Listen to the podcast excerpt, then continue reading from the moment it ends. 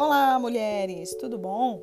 Bom dia, boa tarde, boa noite. Eu não sei que horas que você está ouvindo aí esse áudio, mas o tema de hoje é a autoaceitação.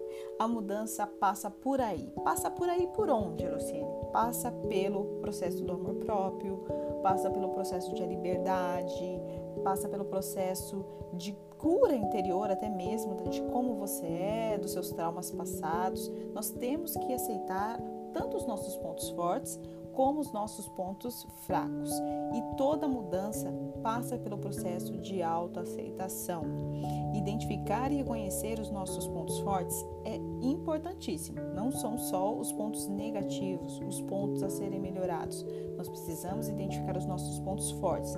Afinal, são eles que nos dão força, motivação, alegria, e é isso que a gente entrega para aquelas pessoas que a gente ama os nossos pontos fortes, os nossos, a nossa melhor versão, tudo aquilo que nos faz sentir melhor e todos os nossos dons. Agora, por outro lado, aceitar a nossa vulnerabilidade, os nossos sentimentos, aproxima-nos aproxima da nossa humanidade, né? ajuda-nos a melhorar os nossos conflitos internos e os nossos conflitos externos. Então, a, a autoaceitação nos ajuda a compreender que nós somos humanos e que nós temos coisas é, que temos que lidar, que existem coisas que demoram o passar com um tempo, né? Então a gente precisa aceitar tudo isso.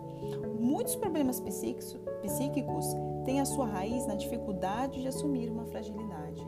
Então as pessoas vão negando, vão recusando a olhar alguma dor, uma tristeza, uma correção que a gente faz que gera em nós uma ferida, é, uma inveja guardada, uma falta de perdão, um ódio. É, muitas vezes a gente veste aquele ódio é, com um ar de indiferença. Então a gente se torna indiferente a uma situação ou uma pessoa, mas na verdade é um ódio que está ali, que dói, que corrói e que machuca.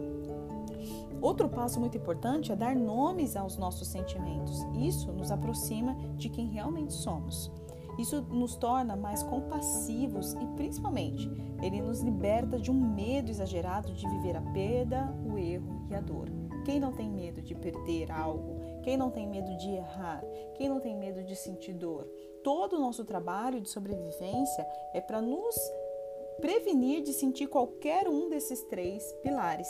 Mas quando nós compreendemos os nossos sentimentos, quando nós percebemos que a gente vive isso diariamente e ao longo da nossa vida, essas percas vão se tornando mais, menos desafiadoras, mais fáceis não, mas menos desafiadoras. Todas essas realidades, elas são passíveis ao ser humano de viver a perda, é, de viver o erro, de viver a dor, mas o importante é que também está dentro de nós a possibilidade de transformar tudo isso. Por isso, não tenha medo de passar por um momento de encarar a sua dor, de encarar o seu sofrimento, de aceitar os seus pontos fortes, seus pontos negativos, seus pontos a serem melhorados, porque assim a gente pode entregar o melhor, assim a gente pode evoluir e assim a gente pode se amar. Então, mulher, que fica hoje para vocês essa frase: a autoaceitação. Toda mudança passa por aí. Então, por onde você precisa passar e aceitar e olhar e identificar para poder ressignificar todos esses sentimentos.